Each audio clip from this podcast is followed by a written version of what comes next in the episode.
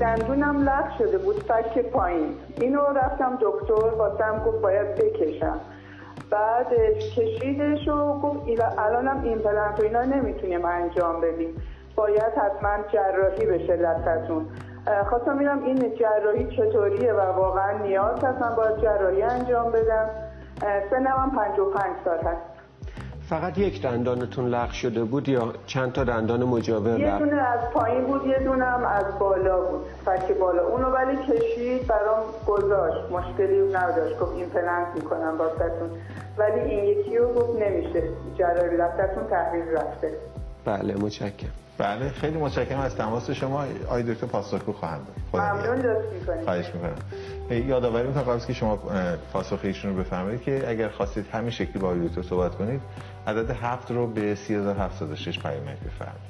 در خدمت ببینید بیماری های لثه یکی از مواردی هستش که واقعا به ایمپلنت می‌تونه آسیب برسونه. اگر ما تشخیص بدیم که بیماری لثه فعالی توی قسمتی از بدن وجود داره توی قسمتی از فک وجود داره قطعا باید اول بیماری درمان بشه بعد ایمپلنت رو بذاریم.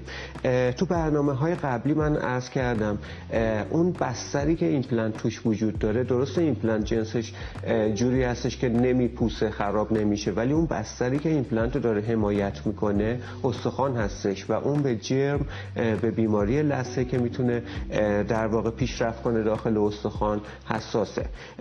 و نقطه ضعفی که ایمپلنت می‌تونه داشته باشه فقط این قسمته. یعنی اون استخوان و لثه بخواد از دست بره. به خاطر همین حتما ما باید بیماری لثه رو کنترل کنیم. اگر جرم جرمگیری نیاز دارن اگر که حالا جراحی لثه نیاز دارن قطعا باید این مسائل براشون انجام بشه قبل از اینکه ایمپلنت بشه.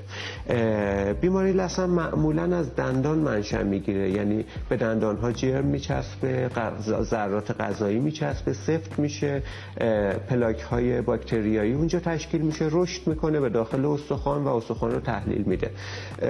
معمولا با یک جرمگیری یک جراحی لثه یک جرمگیری زیر لثه ابتدا این بیماری رو درمان می‌کنیم و بعد میریم سراغ کاشت دندان یا ایمپلنت. خب یه سال